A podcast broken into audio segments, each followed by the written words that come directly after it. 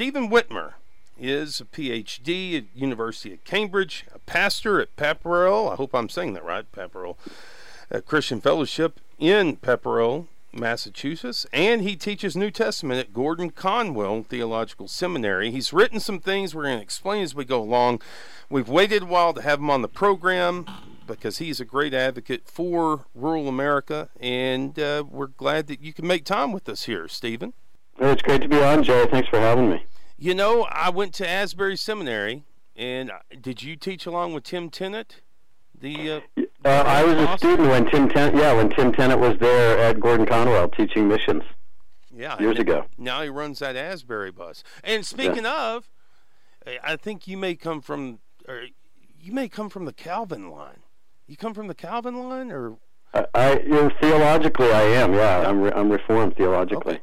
Well, today is the anniversary of the greatest case of heartburn in human history with uh, John Wesley's Aldersgate experience. So hmm. we can just start off with that. Uh, uh, am I saying Pepperell right? Yeah, Pepperell. Pepperell. Yep, Pepperell, and Massachusetts. About eleven and a half thousand people. Yeah, that's right. We are uh, we're very much a, a, a small town. I mean, I, the way you define small town really um, uh, it, it's interesting. You know, some it's not always just population.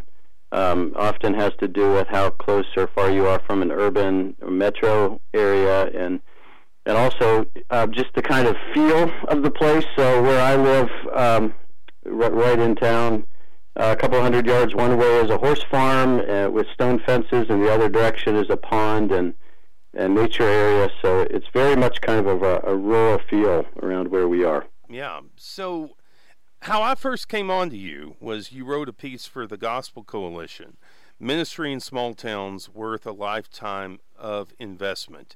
And you've become quite an advocate. I know you're doing it from a ministerial vein, but uh, by and large, a rural advocate. Have you always thought this way, or were there an event or a series of events that brought you to a place where you really began to value rural and small town communities?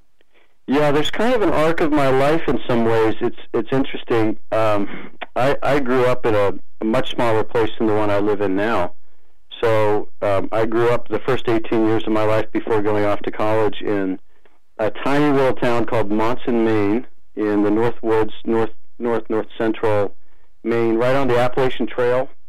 So 100 miles before the the northern end of the trail at Mount Katahdin is uh, Monson, Maine, population 700, and um, I grew up, you know, an hour and a half away from the nearest mall and from the nearest uh, cinema and we would uh, to go to the city of Bangor would be a big day trip for us. So I I grew up in a very small place, and um, I loved it on the one hand, and somehow at the very same time, I I, I think I imbibed from the larger culture this kind of um, despising of small places. This sort of uh, you know the narrative that if you want to make something of your life, you you have to go far from home and you have to live in a big exciting place and I I lived that sort of narrative for the next um, probably 20 years of my life or so, and lived in some suburbs and some big cities, and moved overseas to do some studying, and then 10 years ago, my wife and I moved to Pepperell, Massachusetts,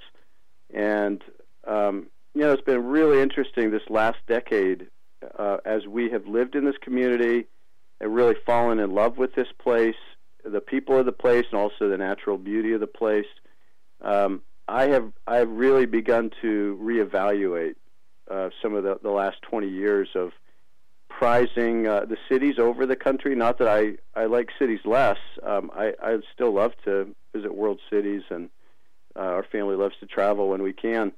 But it, it's really been living again as a as an adult uh, in a small town that's changed my mind. Yeah.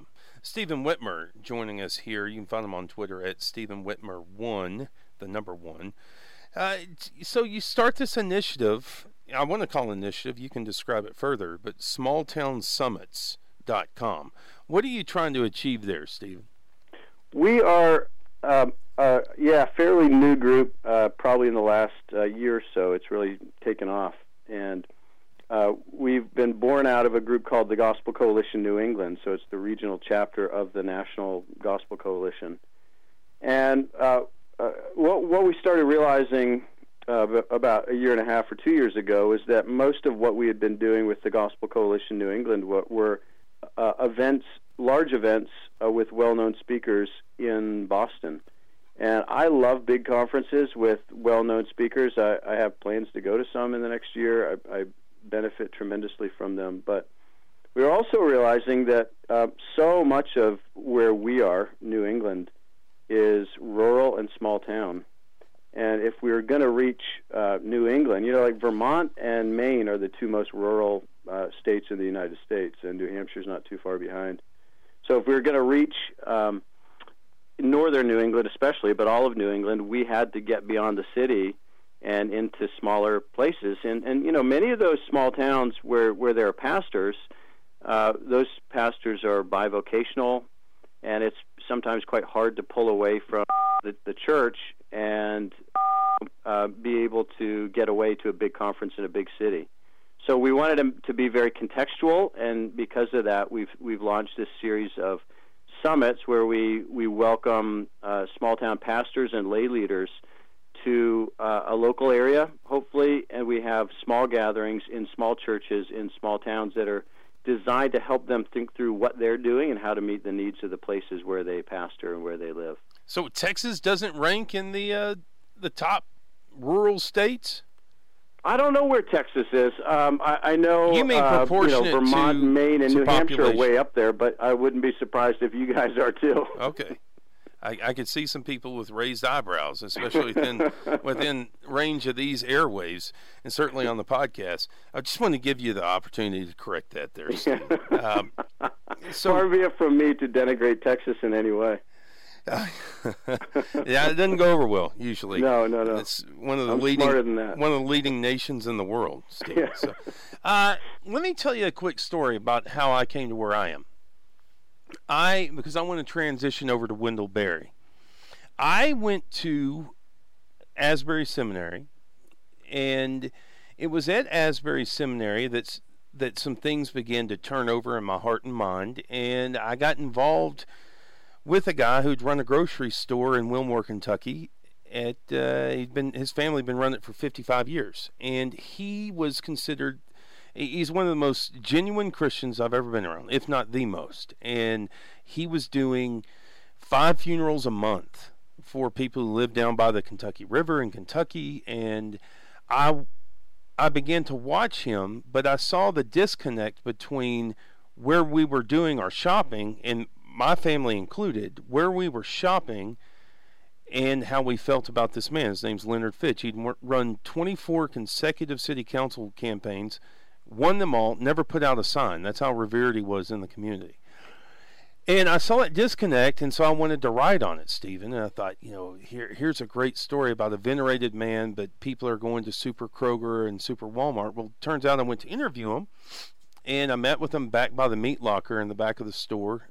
Sweet, sweet little old man, and he told he told I asked him, "What's your store running for profit?" He says, "Well, we haven't we haven't had a profit since 1996, and this was 2008 or 9. Mm-hmm. And it's because he had put his his wife was an heiress, and they had put all their inheritance, 600 grand, into that store over that duration of time during the rise of the big box stores, and that really struck me. And I had a con- I wrote Wendell Berry, who's a noted author how can I describe him better, Stephen, for the audience? He, he's he is a, an a agorist. Yes, he's he's a farmer, poet, philosopher, novelist, public advocate, public intellectual. Amazing man. A very and very attuned to place wherever one's place might be, and so I wrote him a letter because he doesn't have a cell phone. I couldn't find his phone number, and so I wrote him a handwritten letter, and I, I asked if I could interview him for this piece at that time that I was going to write about Leonard Fitch. And he calls me back, Stephen, and we talk for a long time, and he begins to talk about the neighbor, the neighbor this, the neighbor that. And I stopped him because I didn't know what he meant. I wanted the antecedent of neighbor, like, whoa, whoa, Mr. Berry, can I please stop you and ask you who is the neighbor? And he chuckled and he said, Do y'all still have uh, still have Bibles at that seminary? And I said, We do. And he said, Why don't you go to the Gospel of Luke? And there's a story about a man who fell by the roadside. And the Son of Man asked a, a question Who is the neighbor? And I said, the neighbor's the one who helps. And he says, Exactly. And that's whenever I stopped from writing and I began to help uh, Fitch with his store, and a bunch of people got involved. And we call it Fitch's Neighbors. Turn that store around. But in that time, Stephen, rural economics just ignited, like speaking of Aldersgate Day, like that really took off in my mind. And I've read your stuff. I'm sorry to take up a lot of your interview telling that story, but I read your stuff, and he wrote a book called Jayber Crow. And I, I think it's two parts on Jayber Crow about an outsider who comes into this fictional community, Port William, and he's a bachelor. He's from the outside, but he's a barber. And he lives in that town for 50 years, and he becomes, in many ways, kind of the town's minister. And I wonder if what you're proposing through small town summits and other things that you're writing, Jayber Crows in the pulpit in mm-hmm. rural communities. Is that mm-hmm. is that a mischaracterization? Well, l- let me say I am so jealous of you that you had a phone conversation with Wendell Berry. That's amazing, and I love that story. That's an incredible story about uh, partnering with that that friend at the store. Um, yeah, you know, Wendell Berry's had a, a big impact on me. I was introduced to him in seminary by a friend as well, friend friend from North Carolina, and I started reading his stuff. And I've I've read all the Port William novels, and I've read some of his essays and some of his poems, and been really um, helped by him. And part of why you know you ask about my pilgrimage toward loving and caring about rural areas and small towns, and part of that is Wendell Berry.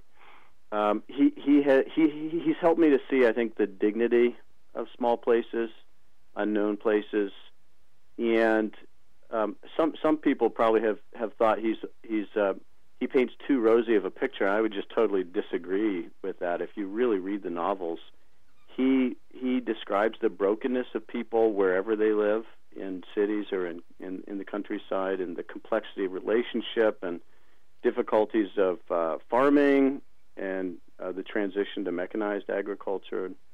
So anyway, back to your question with with Jayber Crow, I, I think personally, like one of the uh, one of the things I find not as compelling about Wendell Berry is it, it seems like, um, at least from my my perspective, uh, he has somewhat of a kind of allergic reaction to institutions, uh, specifically to the church, and so you know Jayber Crow has a lot of bad experiences with organized religion in in the novel Jayber Crow, and and he's quite suspicious of the church. And so, uh, at least in my recollection, reading Wendell Berry's novels, there isn't sort of a um, there are not a lot of sympathetic uh, pastors or um, or strong churches that occupy an important part in the in place in the community. Mm-hmm. And I mm-hmm. think part of that is probably just Wendell Berry's experience of not knowing a pastor who has come and stayed and lived in the rural areas where he's been and really invested long term. So I, I suppose part part of my vision for ministry in small places is um, is a reaction to that, saying uh, we we do need to go there and we need to contextualize our ministry and we need to get to know what the problems are. What what are the unique problems of the country and small towns, and then we need to seek to to make those small places better places uh, wherever it is we live. Mm-hmm. Well, that's a fair critique on Wendell, and I didn't. Uh, I didn't have you on the program, so we talk about Wendell Berry the whole time. But he does establish place for a lot of people and the importance of place. And of course, in in ministry and in life, we have to deal with, and this is something I drum on on the program a lot. It's not, you just can't have liberty, you got to have justice. And that to say, as Americans, that you've got to have, uh, you, well, as Christians, you have to have a respect for your personal relationship with the Lord, but then you have to have the the horizontal, the society in which you live, the neighborhood, to be the neighbor and those are really strong ethos in the New Testament. And yeah, it's very very strong in small places too, isn't it? I, yeah. I was just looking at a Pew research poll just a couple days ago, and and uh, it, it, it from my what I took away from it, it looked looked to me as though uh, people in small towns report that they are more connected to their neighbors than people in suburbs and urban areas, and and I think that's probably true to what most of us would have thought anyway, mm-hmm. or guessed. Yeah. That, that people who live in small towns often live there because they value neighborliness and connection. Yeah, for sure. And, and, you know that's one thing. I'll get off Wendell Berry here, but I, in another conversation, he was telling me, "Well, I'm not necessarily a churchman." And I said, Well, why not? He said, Well, because there are just these big old churches, and I got to sit beside people who I don't know, and they don't know me, and we got to act like we know one another. And, and that was his critique. People go to big church. I, am not criticizing anybody, but that was that was Wendell Berry's assessment was this guy stands on the stage and he doesn't know me, and then I sit by people I don't know, and then we all go home. And uh, I think that may substantiate some of what you just laid out about rural sentiments about where they live. Mm-hmm. Um, so you've said, or at least you've written and attributed to someone else in a rural community, in an urban church. I think you're quoting Tim Keller. By preaching, the minister earns the right to counsel. By counseling in rural communities, the minister earns the right to preach and be heard. Yes. Yeah, that that goes very much to that that valuing of relationship and uh, authenticity and knowledge of people. Very often, um, I think this is what Tim Keller is getting at, and, and Tim Keller, you know, is a, a well-known pastor in Manhattan, uh, so he really understands the urban context. And and before that, he pastored for nine years, I think it was, in a small rural community, so he understands that context very well too. Um, in, in urban areas where there are lots of professionals, um, very often people want to uh, they, they don't trust the the preacher or the pastor until they see that he is very good at what he does. Um, he's he's a good preacher, and when when he's established credibility that way, then they will that will will trust him for counseling. Very often in small places, it's just the opposite that you gain credibility in the pulpit by loving people, by being in their homes, by serving alongside them on work days or uh, maybe going out to, uh, to their job site with them. And when they see that you're a real person, uh, that you care for them, uh, that you have a stake in the relationship, then they'll trust you to preach the Bible. Uh, so it's it's really a building relationship. Now, you know that's there's there's probably a lot of nuance to that, and it depends person to person. But I I have ministered in cities and I've ministered in small towns, and I think there's quite a bit of truth to that characterization. You know, having grown up in a small uh, town of 2,900, there's another side too. I mean, rural communities can be very, very difficult for ministers as well. And I think for the for the guy who wants to stay, of course, I'm Methodist, so out of this circuit rider experience, it's like two years in and out on the cycle. But in other independent churches, it could be very, very different. But small communities, a lot of times, let's not, speaking of rosy, let's not make it all rosy. It can be difficult on ministers too. It can be terribly difficult. And in fact, I think, you know, one of the great impacts of the last couple of years uh, since the election of Donald Trump has been the country waking up and asking the question um, who are these folks who voted for Donald Trump? And there's been a lot of work done um, sociologically and, and polls and feature pieces um, to try to understand more um, the needs and the desires and the fears of much of America. And Robert Wuthnow at Princeton University has done some some excellent work and written some books um, he wrote a book called The Left Behind, uh, which is basically, in many ways, asking the question: uh, Who are who are the folks in America who voted for Trump, and what are their needs and, and concerns?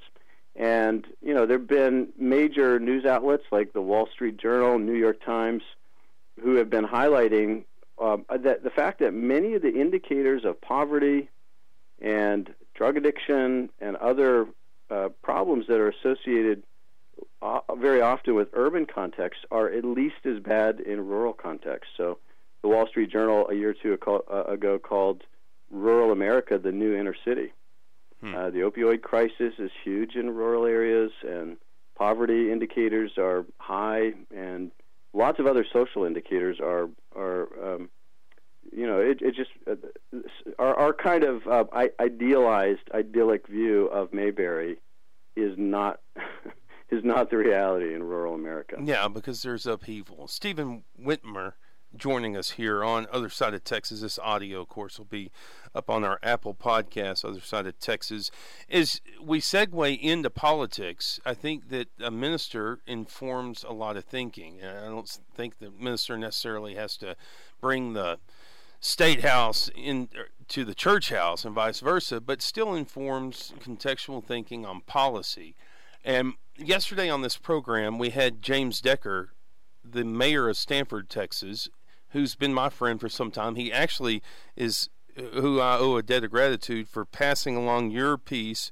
I mentioned earlier in the Gospel Coalition, Ministry in Small Towns, worth a lifetime of investment. I want to play for you a clip, about a minute, with uh, James Decker yesterday, and he laid out what he thought were his top three priorities. He just assumed that office in Stamford, I think, about a week and a half ago. Leading a convention of, you know, some 300 other young mayors in rural Texas your age, what would be three points that you'd hit on? You know, the the um, first thing is to think about what makes your town great and why you love the town, and how how you can use that for the future. Uh, number two is think about how your community can serve the modern economy and not and modern society. You know, you can't. This is something I've written about in the past. Is you know, nostalgia is great, but you can't recapture those certain places and and businesses and things that happened in the past. You know, what's the spirit of community, local business, that sort of thing that you can um, repurpose for a for a modern era. And and number three is, um, and this is something that's very important to me and, and passionate that I'm passionate about as someone who moved moved back to my hometown. Uh, you got to get your young people to return home. So, Stephen Witmer, there people in small towns are, are conservative by and large in that they like where they live and they like the, the history and how it's come to play and they want to maintain. But the problem in this country is, and it's not a problem for everybody, but for a lot of rural people, there is an economic upheaval. And in rural communities, it's a landslide, and people are just trying to get their footing with what's happening in innovations in agriculture and technology and distribution and all these sorts of things, what is a role of a minister or even a civic layperson in rural communities right now to help them find their way? Yeah, a couple thoughts on that. I I have a uh, a friend I know uh, have met uh, fairly recently a pastor in West Virginia, and um, as you know, West Virginia is a place where there's a lot of poverty too, very very rural, and a lot of uh, financial economic upheaval. And he's gotten very involved um, in uh, in the small businesses of his region and in economic development. He's actually uh, helped to lead groups of business owners, and he, he himself has a financial background. Um, and and there's been uh, there's been a lot of it's been I think really encouraging um, as he's he and his church have um, participated in economic renewal and as he's built relationships with small business owners.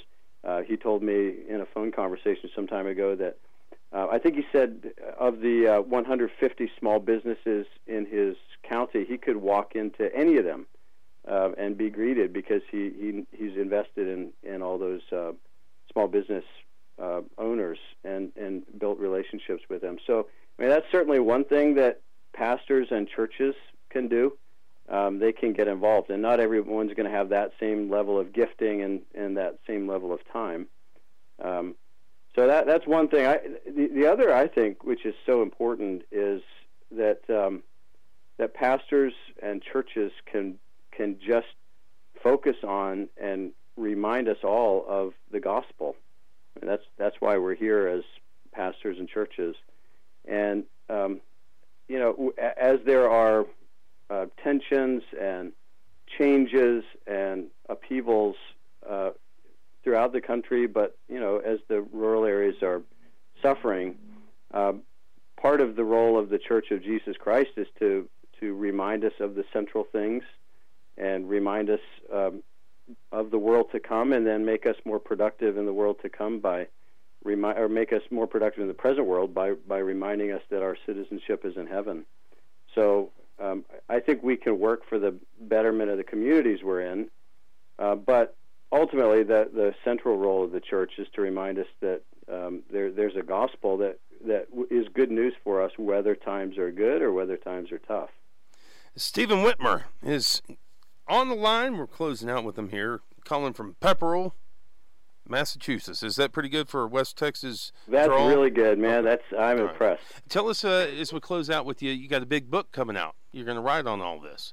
When yeah, you... I'm working on uh, a book with InterVarsity Press on on um, on gospel ministry in small towns or rural areas. So it's it's tentatively titled "A Big Gospel in Small Places," and I'm getting away for uh, a couple months this summer. So uh, hoping to get a lot of work done on it um, this summer. And and the goal is really to encourage uh, those who are are part of the church in small places and pastors who are laboring in small places, and sometimes you know pretty anonymous, pretty uh, unthanked. Um, it can it could be uh, not not very glorious because uh, you know pastors in small places don't have big platforms and they're not well known. Uh, but the case I want to make is that there there is something unique expressed about God and about the gospel when we pour out our lives in in small towns of 700 people or or less, or you know rural areas where uh, they're not the center of uh, economic, uh, you know.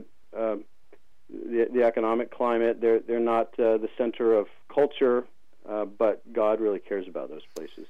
Well, Stephen Witmer, I'll tell you this: having grown up in such a place and in Hale County, Texas, those people who came in and were incarnational in the way that you're encouraging them to do and equipping people to be, uh, of course, by the Father through the Son and the Spirit, right? But um, they stood as tall as the water tower in my memory, and uh, I really encourage, uh, I really appreciate the work that you do, and I hope as the book comes along, you'll come back on with us.